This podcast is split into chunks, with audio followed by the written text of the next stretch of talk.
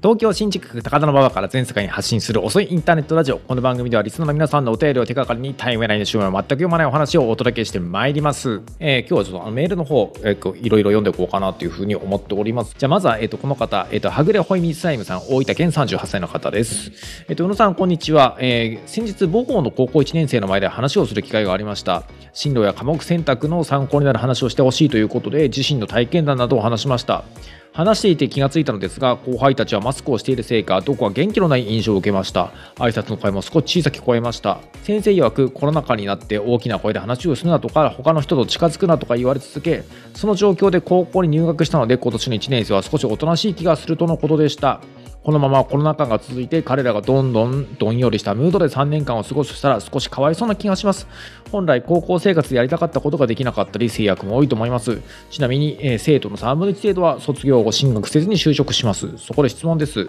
宇野さんがこのような状況の高校生により良い3年間を過ごす上でアドバイスをするとしたらどのようなことを伝えますか？よろしくお願いします。あのねなんかこう学校行かないと青春できないっていうことが間違ってるよね。俺ねでも本当思うのはね学校に行って友達と触れ合うことイコール青春みたいなイデオロギーって本当社会にとって害悪だと思うんだよね。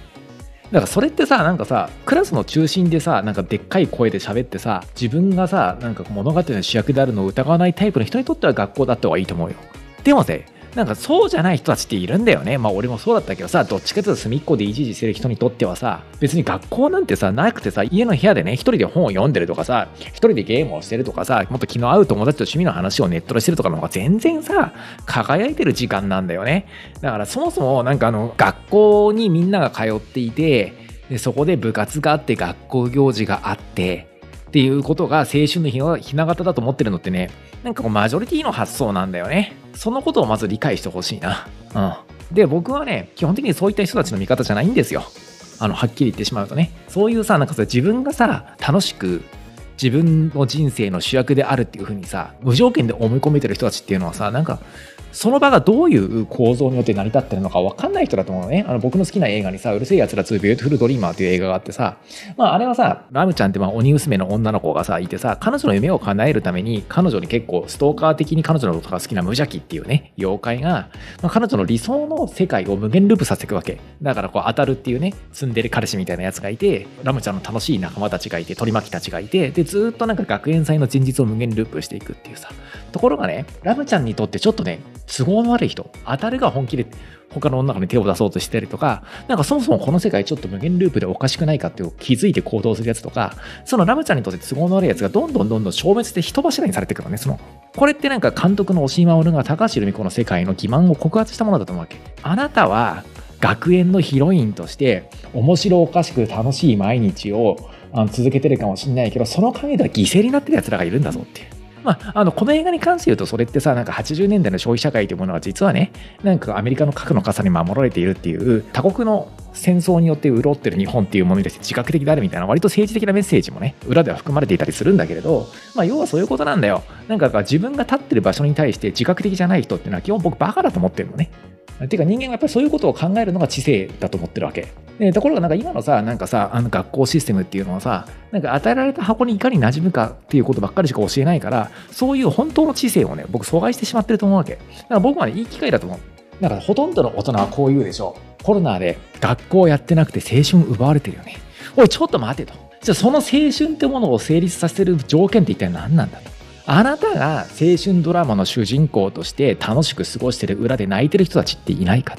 だからさ桃太郎っていうのはさまあ桃太郎と犬取記事とおじいさんおばあさんぐらいは幸せかもしんないよ。桃太郎が一番全能感があって楽しくてさ犬猿記事もまあまあ楽しいしおじいさんおばあさんもさ出番最初だけかもしれないけどちょっと楽しいよね。でも鬼はたまったもんじゃないじゃん。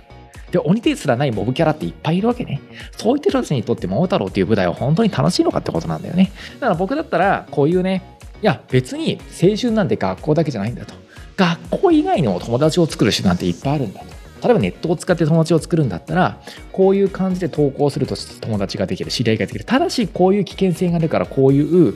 なんかダイレクトメッセージに気をつけてみたいなことをちゃんと教えるとかね。自分のライフスタイルっていうか自分の青春をデザインするっていうことを教えるべきだと思うわけ。自分にとって楽しい場とか楽しいコミュニティっていうのをちゃんと自分で見つけて、なんかちょっとまずいなと思ったら逃げ出したりとかね。あとこれは面白いなと思ったら積極的に関わっていったりとか、自分で距離感と侵入角度を測れるような知恵っていうのを授けるべきだし、なんかそのためのネックで、なんかこう道具立てみたいなことを結構あの授けてあげるといいと思うわけ。だからさ、いきなり創作しろって言っても無理じゃない人はさ。だからなんかレゴブロックを与えるとかね。レゴだったらさ、結構さ、模型をフルスクラッチするさ、能力がさ、滝谷隆之みたいな能力がなくてもね、あのそこそこの作品作れたりするじゃない。だからなんかね、レゴブロックみたいなものをあげるってね。まあそれは例えば本をあげるとかさ、なんかちょっと面白い場所に連れてくとかそういうことかもしんないけれど、そういった感じで自分で自分の楽しみ、自分で自分の青春をデザインする手助けっていうことを大人はしてあげるべきなんじゃないかというふうに僕は思っております。はい。